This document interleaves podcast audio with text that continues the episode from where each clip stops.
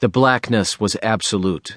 Thick clouds blanketed the Catskill sky as Gareth and Cynthia Reynolds continued the longest night of their lives. The car's headlights illuminated tiny stretches of the winding mountain road until a single lamppost appeared in the distance. At the light, Gareth turned his new 1990 Bentley off the road, past the open wrought iron gates, and up the long driveway to number 34. Cynthia roused from her sleep and sat up in the back seat as the car rounded the circular driveway.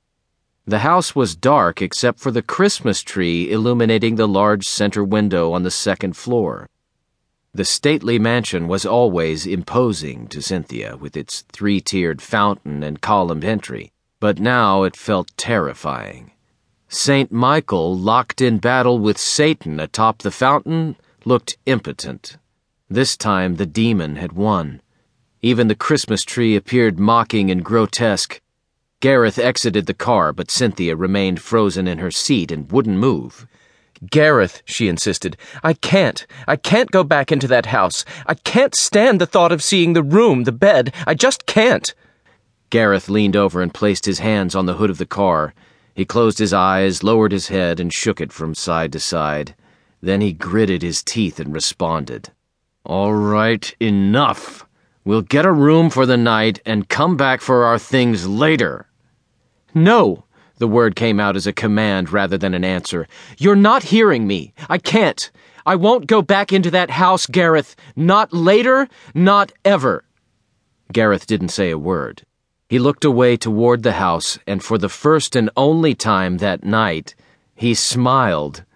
He returned to his seat adjusted the rearview mirror, calmly buckled his seatbelt, and then slammed the door shut. As the car made its way down the long driveway to the street, Cynthia looked up to the second floor of the house and focused on the right corner window. Gareth turned onto the street and the car moved off into the night. Cynthia's gaze remained fixed on the window until the house was consumed by the darkness. What she did not see, could not see, was that inside the darkened window, Amanda's room lay peaceful and still and bathed in a perfect pink glow. The sky was just beginning to brighten as they checked into two separate rooms at the Friar Tuck Inn. Later that day, Gareth went alone to the mansion at 34 Sunset Terrace and packed two suitcases, one for Cynthia and one for him.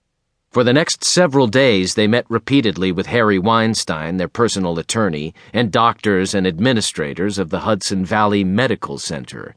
There were accusations of malpractice and threats of lawsuits, but in the end, even with the Reynolds' considerable resources, it amounted to nothing. A week after the funeral, a moving company arrived at the mansion. According to detailed instructions from Gareth, the crew carefully packed selected clothing, dinnerware, electronics, and personal belongings. They labeled each box, listing the contents and the name Gareth or Cynthia. They took nothing from Amanda's room. The other furniture and items remained behind. Gareth had the Christmas tree and its decorations burned. He donated the unwrapped Christmas presents, including a diamond tennis bracelet and a European vacation, to charity. Weeks later, another crew arrived. They cleaned and dusted the house, covered the furniture with drop cloths, and placed loose articles in plastic storage bins. In accordance with Gareth's instructions, the door to Amanda's room remained closed, and the workers did not enter it. They turned off the electricity to everything but the alarm and the heating system and set the heat just high enough to prevent the pipes from freezing. For a time, other crews arrived to mow the lawn, trim the bushes, and clean away leaves and snow. The Reynolds did nothing to maintain the home's interior, and they never re entered the massive mausoleum.